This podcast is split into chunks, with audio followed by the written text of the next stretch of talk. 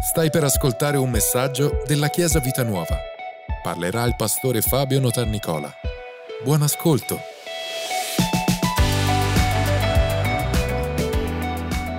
Alleluia, il tempo in cui condividiamo qualcosa della parola di Dio, qualcosa, il messaggio che Dio ha per noi questa domenica.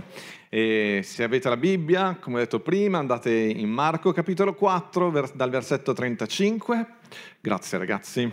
E se non avete la Bibbia, se avete il telefono, scaricate la Bibbia sul telefono e poi scollegatevi così siete concentrati qua. Se non avete la Bibbia né sul telefono, eh, guardate qualcuno vicino a voi. Quando ero adolescente era bello perché c'erano solo le Bibbie di carta, quindi il pastore vedeva subito che non aveva la Bibbia e poi guardavi subito, potevi guardare sulla persona a fianco uh, e si sentiva la carta. E poi quando si chiedeva il versetto, si diceva il versetto, c'era chi arrivava al versetto verso la fine della predicazione, ma quello è un altro problema. Ci siete tutti? In Marco, al capitolo 4, c'è la storia di questa tempesta e voglio prendere spunto da questo, questo, passaggio. Marco capitolo 4, versetto 35.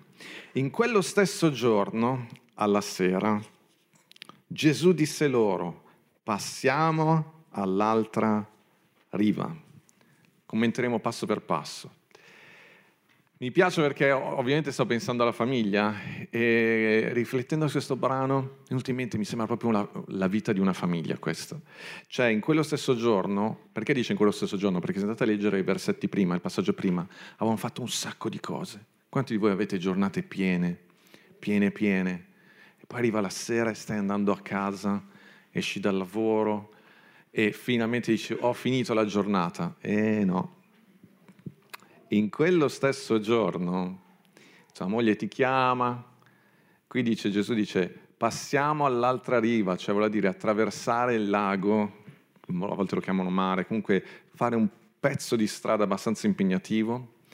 È come quando torni a casa e pensi di aver finito, ma le mogli, le donne soprattutto arrivano a casa e poi entri in casa e inizia un'altra giornata di lavoro i pani da lavare, sistemare questo, sistemare quell'altro, preparare questo, quell'altro. Ma anche i mariti non se la passano bene, eh? Che tu stai tornando a... Eh, Giuseppe, per niente.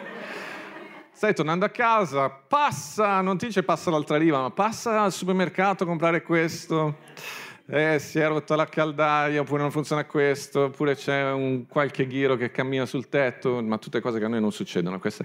Eh, oppure c'è da portare giù la spazzatura o su, dipende da dove abiti, spero giù e non su, perché vuol dire che abiti. Eh, cioè c'è sempre qualcosa da fare, poi questa cosa era impegnativa, cioè non si finisce mai, quelle giornate che poi diventano settimane, mesi. Emilio, anche te ti vedo abbastanza provato da questo, ok. E, e, poi con internet, con queste cose che i clienti ti, ti assillano sempre, non si riusciamo mai a scollegarci, cioè queste giornate infinite, Gesù stesso aveva queste giornate infinite e i discepoli che seguivano Gesù avevano queste giornate infinite. Infatti dice, in quello stesso giorno, vi ripeto, in quello stesso giorno vuol dire che hanno fatto un sacco di cose. Gesù ha predicato lì, ha fatto la predicazione, quella sul, sul eh, terreni, sul buon terreno, i diversi tipi di terreno, avevano, avevano insegnato. Come ha detto prima Pastore Mighi questo weekend, per noi è stato, non finiva mai quel giorno, que, quei due giorni, tre giorni, è stata una settimana. Infatti dopo il secondo giorno pensi che quando è che l'ho detta questa cosa? Sembra di essere lì da una vita. E ci sono queste giornate, ma a volte diventa una vita così impegnativa. E dice, passiamo all'altra riva. E, e, e al versetto 36 dice, lasciata la folla, vedete c'era un sacco di gente, tantissima gente. Era un po' la folla quella della, della moltiplicazione dei pani e dei pesci. Eh? Quindi, quindi veramente avevano tantissime cose da fare. Lasciata la folla, lo presero con sé, sta parlando di Gesù, nella barca e, e un'altra traduzione dice, no, appunto dice, lo presero con sé così com'era, perché anche Gesù era stanchissimo, è un'espressione difficile da tradurre in italiano, significa proprio che lo hanno, hanno proprio aiutato a salire sulla barca perché Gesù, uomo, fisicamente era stanchissimo, lo hanno preso nella barca e dice che c'erano altre barche con, con, con lui, intorno a loro. Mi piace questa espressione perché tanta confusione, tanto lavoro, però è vero anche che quando Gesù gli ha detto andiamo all'altra riva era perché voleva che ci fosse un tempo di riposo, un tempo uh, di, di, stacco da tutto il resto. Noi riusciamo ad affrontare la vita fuori se abbiamo un luogo chiamato casa dove poterci rintanare, che può essere, puoi essere anche single, puoi essere sposato, puoi avere figli, non averli, però dico un luogo, un, un, delle relazioni, un contesto nel quale puoi andare e riposarti e ricaricarti. Devi imparare a, a proprio a staccare proprio Gesù, vedete, c'era questa folla che voleva stare con loro, ma Gesù dà un ordine. Guardate che se non stacchiamo ci consumiamo.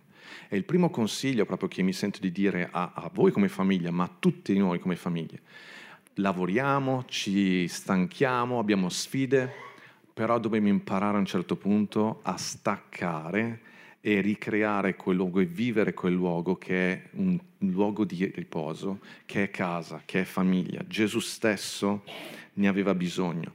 E notate che dice che c'erano altre barche intorno a loro. Quelle barche non erano la folla, non erano neanche gli amici intimi, la famiglia intima, però c'erano altre barche. C'erano questo mi parla proprio di, di, imparare ad avere relazioni, con, avere intorno però anche altre famiglie che ci aiutano. Vi faccio un esempio, un, vi racconto un aneddoto, non abbiamo raccontato nulla del nostro viaggio, ma un giorno in un paese lontano lontano ci hanno convinto di andare a vedere le balene. E noi entusiasti di andare a vedere queste balene, tutta la famiglia, con un'altra famiglia, con un'altra famiglia che conosciamo, siamo saliti, ma proprio non abbiamo considerato, ma il mare com'è? No, noi le balene, noi andiamo a vedere le balene. Quindi, sai, quando tu sali sulla barca, su questo pirò, non so cos'era, un, un una specie di catamarano tendente a vasca da bagno, però insomma una cosa così, era tu sali che sei dentro il porticciolo ed è tutto calmo, perché a casa è tutto calmo, no? Quindi usciamo, appena usciamo, tempesta, inizia a piovere, questa, poi non so se avete mai fatto questa esperienza, no? questo pam, pam, pam, tutte queste, la cosa più, più, più, diciamo, che mi faceva più paura è quando non si sentiva il pom, tu sei, boom, toccheremo terra o mare prima o poi. Veramente è stato, c'è chi pregava, c'è chi iniziava a buttare a mare qualcosa dalla storia di Giona, sai quelle sensazioni in cui dici, ma perché sono qui? Cioè, ma chi me lo ha fatto fare? Molti genitori a volte, no, poi questo è un altro discorso. dici, ma perché sono qua? E, ehm, però una cosa, e poi mi guardavo, cercavo di guardare intorno, siccome poi il mare mosso, grigio, il cielo grigio, tutto più a meglio, ma non mi siamo resi conto che non era il caso di uscire. Nessuno ci aveva pensato. E poi quando siamo in mezzo qua, mi guardavo intorno, c'era anche mio fratello e diceva, ma non ci sono altre barche qua. Ma noi siamo proprio gli unici stupidi di tutto questo paese. E il fatto di che non ci fossero altri mi metteva ancora più ansia, quindi dicevo, ma questi sanno quello che fanno, che poi noi terrorizzati, naturalmente quelli del piroscopo che passeggiavano tranquillamente sulla... quindi vabbè, quello ti dava un attimino di, di... Però a un certo punto siamo arrivati in un punto in cui, eccoli, c'erano altre barchette, c'erano barchette, altri piroscafi, altre cose. Questa cosa qua in un certo senso mi ha tranquillizzato, ho detto è normale che siamo qua. So che il paragone è un po' forzato, però è importante come famiglia come persone, avere relazioni con altri, essere circondati da altri, è una, uh, è un, è una tutela. Nessuno, noi non siamo creati per stare da soli. In Genesi viene detto chiaramente che l'uomo non era buono che Adamo fosse solo, ma non è soltanto una questione di matrimonio. Voi Chiesa lo sapete, ve lo ripeto tante volte, è proprio una questione di relazioni. Nessuna famiglia dovrebbe stare da sola. Quindi c'è la folla, c'è il lavoro fuori, vi dico c'è il bisogno di creare famiglia, ma c'è anche bisogno di avere intorno a noi altre famiglie di supporto, sono proprio le relazioni di supporto che ci aiutano e soprattutto con i nostri figli abbiamo bisogno di questo perché crescendo ci saranno cose che loro attingeranno non da noi come genitori, ma da altri. Io amo la Chiesa perché so che le mie figlie, e anche mio figlio sta crescendo, hanno relazioni importanti, relazioni con persone con le quali io mi fido, che hanno i miei stessi valori e dalle quali loro possono attingere anche quando noi non ci siamo, oppure quando noi quando è un po' più difficile confrontarsi con i genitori ed è normale che sia così. Però queste relazioni le costruisci col tempo. Io parlo a voi coppie che stiamo dicendo, tanti delle coppie della Chiesa stanno avendo bambini, bimbi piccoli. Uh, fate attenzione a non isolarvi, perché è un attimo isolarsi, perché sei tu, tuo marito, ci vogliamo bene, ci amiamo, adesso abbiamo i bambini, c'è il lavoro, abbiamo tutto. Non puoi farcela da sola devi sforzarti comunque a frequentare la Chiesa, devi sforzarti a mantenere e a coltivare relazioni importanti con altre famiglie che magari hanno bambini, ma anche con famiglie più adulte, con coppie più adulte perché ti possono consigliare, puoi vedere, puoi prendere spunto, circondati di persone che hanno avuto successo con i loro figli, con il loro matrimonio, dai quali tu puoi trarre sapienza, consiglio, ma anche soltanto uh, esempio noi impariamo per emulazione, per, per, per uh, esempi che abbiamo davanti a noi. Circondati di esempi così. Ci sono coppie che per vent'anni, fino a che i figli non, non, se ne vanno di casa, purtroppo diventa anche 25, 30, 35, eh, non, non hanno cioè, dopo, se tu per vent'anni non hai relazione con nessuno, non puoi pretendere che dopo vent'anni le amicizie riprendono così. Vero, il Pastore Michi ha parlato prima del, di questo, ma quella è una cosa particolare, comunque non, non, non, non è una relazione che ti aiuta nel quotidiano. Spero di essere stato chiaro su questo. Questa parola, vedete, è proprio bella questa immagine. C'è la folla e ci sta. Poi loro vanno in una barchetta e ci sta. E intorno hanno altre barche. Va bene? Questa è una cosa molto importante. Comunque le balene non c'erano. Per farti, darti la sensazione che c'erano, ogni tanto c'era questo qua in spagnolo che diceva li, li, li. non so come si dice in... Io, miope come sono, l'acqua del mare sugli occhiali e tutto quanto, quindi eh, il mare grigio, il cielo grigio, le balene sono grigie, io ho detto sì sì l'ho vista, ma così non... Mia moglie ha detto ho visto uno spruzzo. Sapete che deve... C'è il mare in tempesta, ho visto uno spruzzo. Dai. E poi secondo me sono sempre loro che vanno sotto e con la bombola spruzzano un po' d'acqua, d'aria, per... vabbè comunque. E, ehm, comunque quando vedete Riccardo, perché prima o poi tornerà Riccardo, uh, lui era fermo, seduto, col piede appoggiato e io lo guardavo, io non riuscivo a parlargli perché ero di qua, poi gente che piangeva, non è veramente una cosa, una tragedia. E io dicevo, certo che Riccardo ha un coraggio incredibile, non si muove. Poi quando siamo arrivati, siamo scesi, ho detto Riccardo, ma no, no, non mi parlare, io lo fermo perché sennò... Io sono stato fermo tutte perché sennò non, non, non, avevo il terrore. Ah, ecco. E io ero lì che dicevo, ma pensa a te questo qua com'è. Va bene. Gli unici che siamo divertiti sono stati io, mio fratello e mia moglie, devo dire la verità, e Davide, che non so perché eravamo un po' incoscienti. Ehm, quindi, stavo dicendo questo, curate le vostre relazioni, fate in modo che se, se vedete che intorno a voi non ci sono altre barchette, preoccupatevi, non siete nella condizione giusta. Se vedete che siete troppo isolati, che non ci sono contatti con altri, fate attenzione. Versetto 37 dice che ed ecco levarsi una gran bufera di vento che gettava le onde sulla barca, tanto che questa già si riempiva. Notate che queste persone stanno facendo la volontà di Gesù, non stanno scappando, non sono Giona che stanno scappando, sono con Gesù, ma le bufere nella vita accadono. E non le decidi tu, non decidi tu i tempi, non decidi tu le situazioni, succedono. E questa bufera, notate che non stava piovendo, era solo vento, che però era così forte che l'acqua entrava nella barca e velocemente, in un attimo, stava affondando, si stava riempendo. Ci sono momenti nella nostra vita in cui in un attimo siamo, ce l'abbiamo fin sopra i capelli. Succedono tante cose e diventa tutto molto, uh, molto pesante. E a volte notate che le bufere succedono proprio perché stai facendo la cosa giusta, perché noi lo sappiamo come Chiesa che abbiamo anche un nemico. Gesù ha sconfitto un nemico, ma questo nemico ancora opera in questo mondo e cerca proprio di, di, di in, di scoraggiarci a volte di abbatterci completamente. Dobbiamo essere consapevoli di questo. E tutto accade molto velocemente, molto velocemente.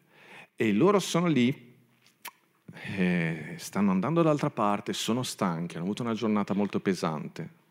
vedete le cose si accumulano, non ti succede quando sei eh, tranquillo, e mentre stanno andando questa bufera improvvisa, tu dici, quante volte vi ho detto, ma tutte a me capitano, ma tutte oggi succedono, è normale, Chiesa, è normale, penso che ormai ci siamo resi conto che è così. E il pastore molto spirituale, a questo punto, chiunque, se tu ti rivolgi a qualcuno, ti dirà una frase importantissima. Fratello, sorella, guarda a Gesù. Tieni i tuoi occhi su Gesù. E quindi noi andiamo a vedere Gesù. Ok? E Gesù cosa fa? Versetto 38. Egli stava dormendo sul guanciale a poppa. Gesù sta dormendo. In fondo alla barca, dietro, non in fondo, ma in, dietro. Quindi se guardi Gesù, vedi un Gesù che dorme. A volte abbiamo la sensazione che Gesù, ci sei? Dove sei? Ma questo è un esempio straordinario perché davvero io oggi vi ripeto, guardate Gesù. Cosa fa? Cosa ci insegna Gesù? Gesù ci sta insegnando qualcosa di importante, che abbiamo bisogno di riposare.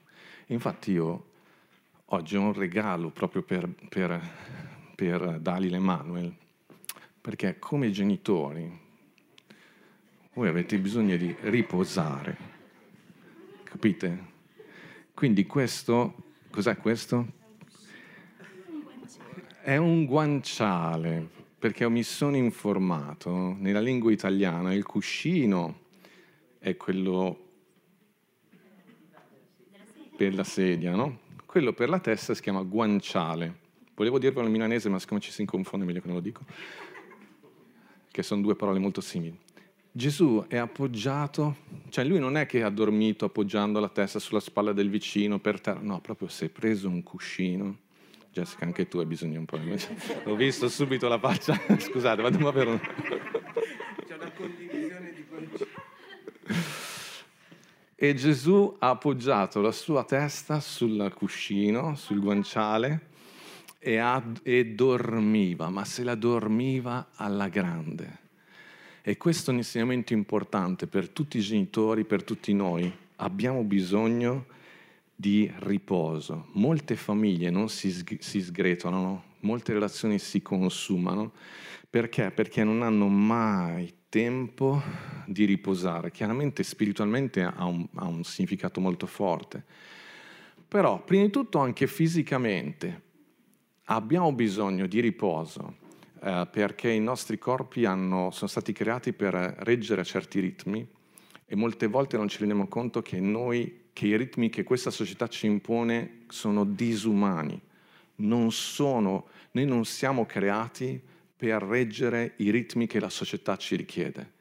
E per un po' reggiamo perché siamo giovani, arriviamo, abbiamo risorse, energie, però Gesù qui aveva 30 anni e ha lavorato tanto e a un certo punto si è messo a dormire.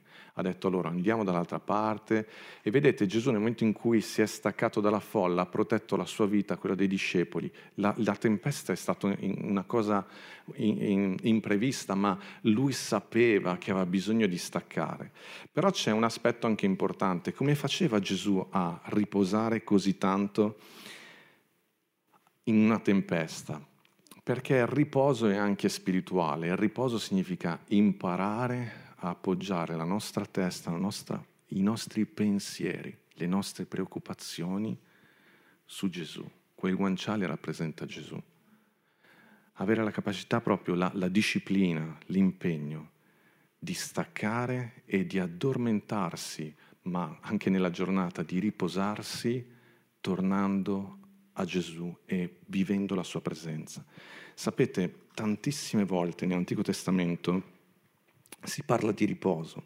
Dio ha creato ogni cosa, il settimo giorno è il giorno del riposo. Dio ha liberato il popolo di Israele dall'Egitto perché era in schiavitù e gli ha dato riposo e gli ha ordinato, nella legge c'era, come c'è il comandamento non uccidere, c'è il comandamento riposati. E sapete, molte volte, vabbè, non è mai venuto nessuno nel mio ufficio a dirmi che avevo ucciso qualcuno, ok? Quello, grazie a Dio, non mi è mai successo. Però molte volte magari sentiamo un peso perché abbiamo mentito, perché è successo qualcosa, abbiamo litigato, abbiamo trattato male qualcuno, però non, difficilmente qualcuno viene e mi dice pastore ho peccato contro il Signore perché non sto riposando, ma è un comandamento, riposare, staccare da tutto, prendere del tempo per la propria famiglia, per le relazioni più importanti e dedicarsi l'uno all'altro. E poi Dio ha promesso a, a, a Mosè, gli ha detto, la mia presenza andrà con te e io ti darò riposo.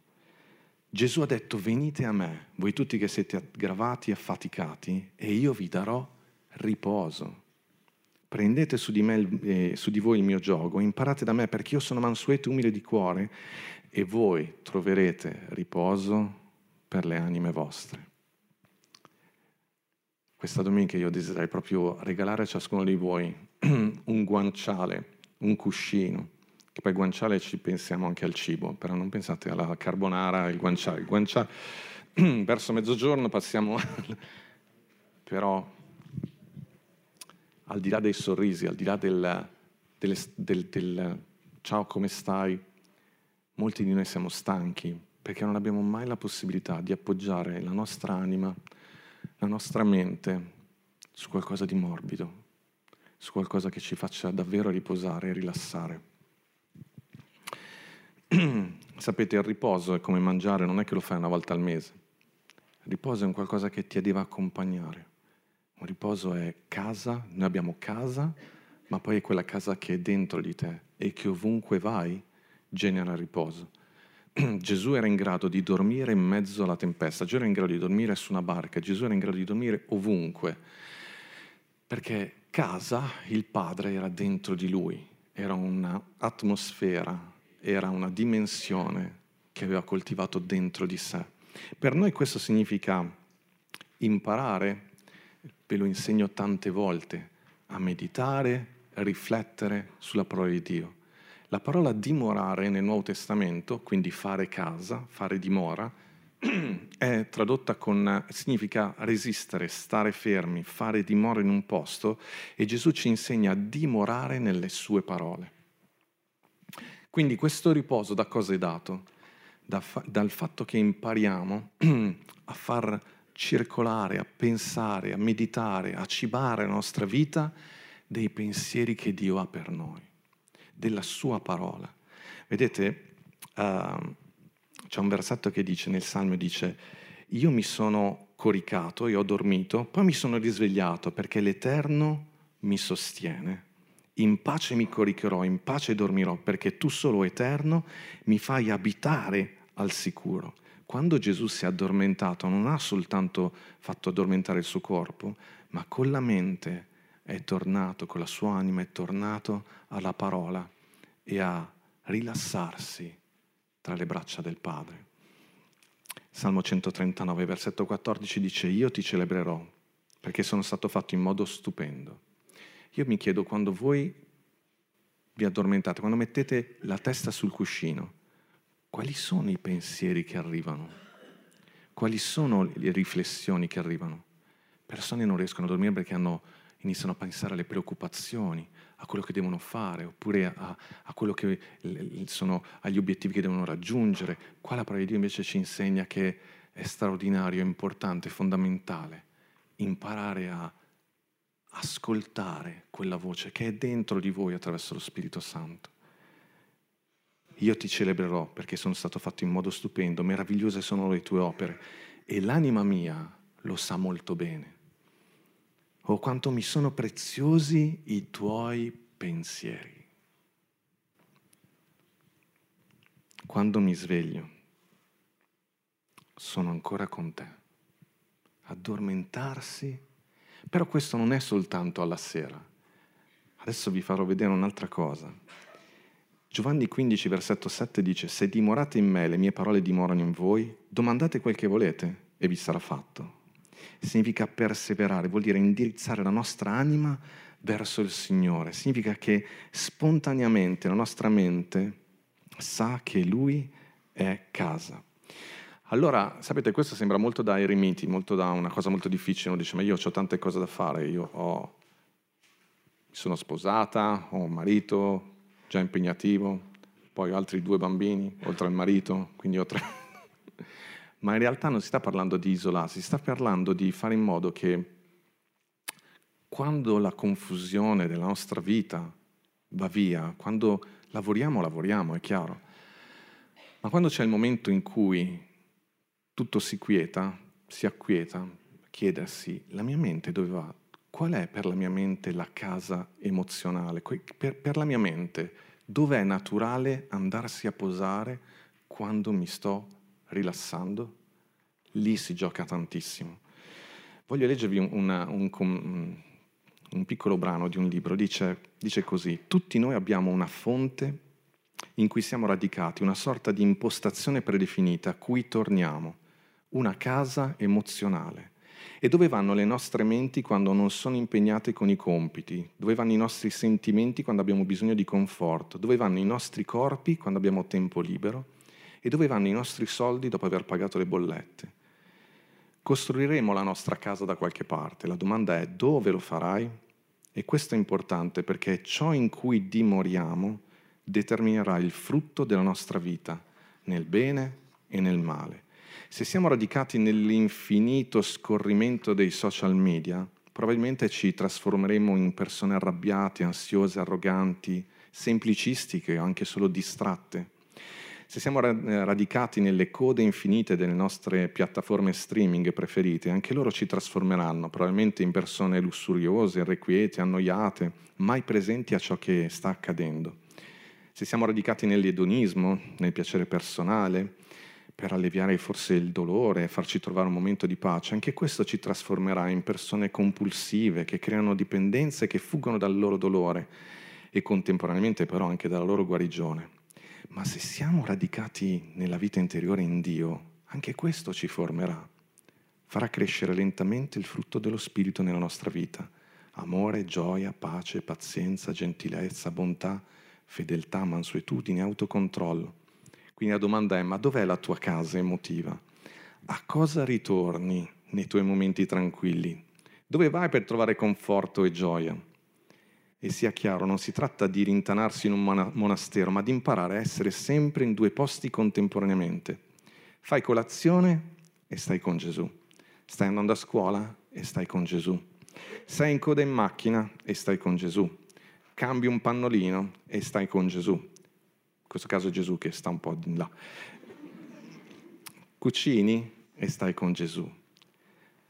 Questo per dire che la casa per noi è quel luogo dove la nostra mente va automaticamente quando si sta tranquillizzando.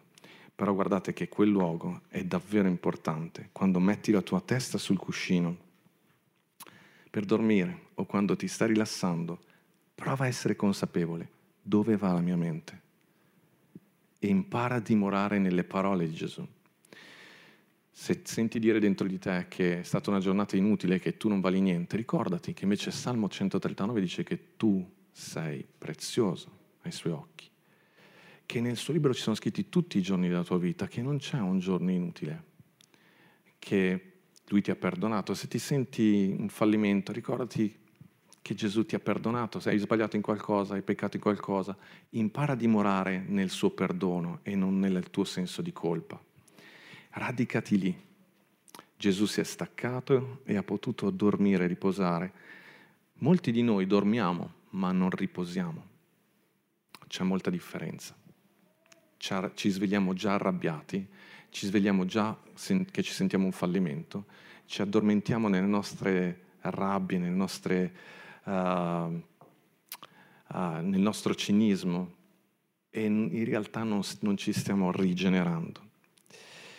E sapete, c'è una cosa importante, che i discepoli videro che Gesù dormiva e gli dissero, lo svegliarono e gli disse, maestro, non ti importa che noi moriamo? Mentre vi prendete cura di voi stessi, ci sarà sempre qualcuno che vi dirà che state perdendo tempo. E il primo a dirvelo sarete voi stessi. Ma invece prendersi cura di sé, della propria vita spirituale, della propria vita interiore con Gesù, è la cosa più importante che potete fare per tutti gli altri proprio per le persone che sono vicino a voi. Se Gesù non avesse dormito, se Gesù non si fosse riposato in Dio, se Gesù non avesse ripreso forza, non avrebbe potuto fare quello che ha fatto subito dopo. E infatti dice, ma egli svegliatosi sgridò il vento e disse al mare, taci, calmati, il vento cessò e si fece gran bonaccia.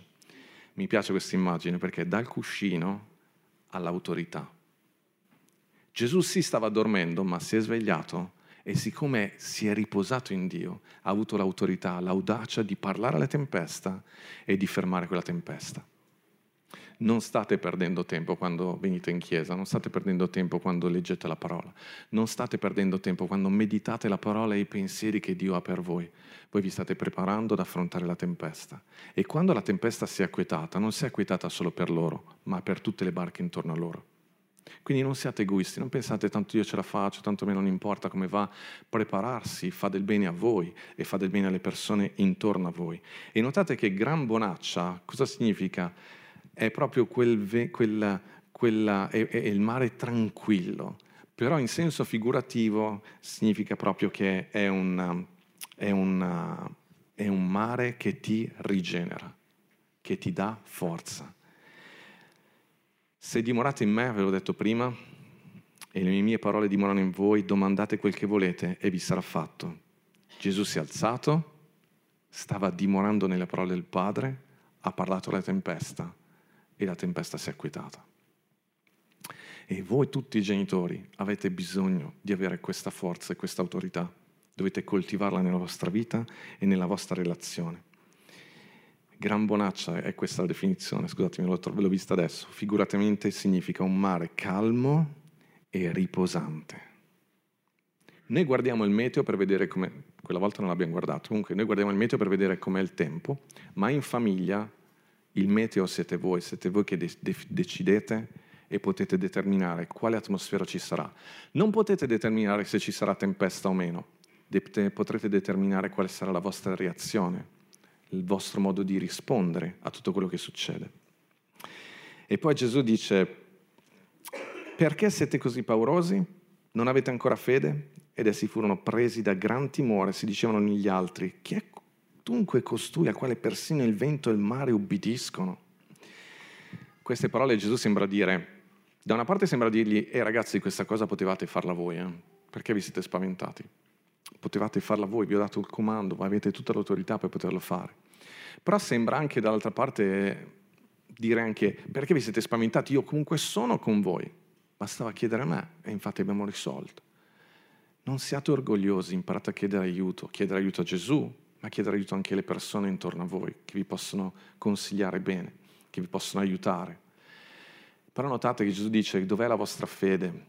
Chiesa, la nostra fede cresce ascoltando la parola, lo sapete, Romani ce lo insegna, ascoltando, stando nella, nella comunione con il Padre, stando in comunione con Lui. E dice, mi piace tanto questo, è un ultimo punto che voglio dirvi, i discepoli si meravigliano, si emozionano per quello che hanno vissuto. Uno degli elementi più importanti, uno degli elementi importanti della vostra vita, anche come famiglia, è che dovete continuare a emozionarvi. Dovete imparare cose nuove, dovete emozionarvi. C'è, c'è così tanto in Dio, c'è così tanto nella vostra vita. Una delle cose peggiori che i vostri figli possono vedere è che voi vi siete annoiati della vostra relazione, annoiati del vostro matrimonio, annoiati della vita, annoiati del vostro lavoro, annoiati di quello che fate. No, no, no, noi siamo chiamati a emozionarci sempre. E avere figli adolescenti da questo punto di vista è una grande benedizione perché? Perché loro vivono le loro emozioni in maniera molto più forte, perché è normale, per tutto un problema, non un problema, per tutta una crescita del loro corpo, ma è un qualcosa che parte da quell'età e che noi da adulti non dovremmo mai dimenticarci. Le emozioni sono il sale della vita. Non siamo guidati dalle emozioni, noi però ascoltiamo le nostre emozioni ed è bello vivere una vita emozionante. Salute. È bello vivere una vita emozionante. Ci siamo, Chiesa? Fate un bel sorriso, è bello emozionarsi, è bello divertirsi, è bello stare insieme, è bello giocare, è bello, le, le, le relazioni servono anche a questo. È bello poter esprimere la gioia che Dio ha messo dentro di noi e vivere questa gioia in noi. Quindi, quindi anche se prendo un po' in contropiede, volevo chiedere se Alice può Alice, puoi intonarci il tuo amore per me? E, e Keila e Simone, potete prepararvi a, a cantare questo, questo, brano? Perché? Perché come si fa a mettere questa testa sul cuscino? Voi dovete invitare a casa vostra Alice, Simone e... che... e potete mettere su un po' di musica, potete aprire la vostra Bibbia molto dolcemente e iniziare a lasciare che questa, questa emozione entri dentro di voi e quelle parole così importanti Gente di lingua spagnola, siete contenti che abbiamo cantato questa canzone oggi? Cos'è che sai tu? Tu sei... In siciliano come sarebbe il tuo amore per me? Dov'è Giuseppe? Com'è? Capite perché non la cantiamo in spagnolo? Sì, cioè... Però mi dà un attimo in cuscino. È proprio, anche perché è mio, insomma, in qualche modo cioè, voi dovete immaginare che su questo cuscino ci sono queste parole di questo canto. Il tuo amore per me. Uh, Linda, mi fai vedere le parole? Il tuo amore per me è più dolce del miele, la tua misericordia si rinnova sempre. E quindi non sto dicendo quando dormite, quando vi state addormentando è importantissimo ma nella giornata stai andando in macchina oppure sei dal dottore che tanto non ti riceve mai puntuale, giusto? Allora invece di guardare Instagram, invece di... la tua mente fai in modo che si abitui a ritornare a casa e casa non è un social network, casa non è quello che gli altri dicono, casa è questo per te. E quindi magari hai le cuffie, puoi mettere sulla canzone, puoi aprire la Bibbia, puoi semplicemente ricordare questo giorno. Noi vogliamo che vi emozioniate qua, perché di tutto quello che voi vi ricordate quando uscite di qua sono le emozioni quelle che vi rimangono addosso. E poi le collegate alla parola che è concreta. E quindi appoggi le tue preoccupazioni in Dio e lasci che quella presenza ti dia forza. Ok? Grazie per averci ascoltato. Rimani aggiornato attraverso i nostri canali social. Ci trovi su Facebook, Instagram, Spotify e sul sito www.chiesavitanuova.org.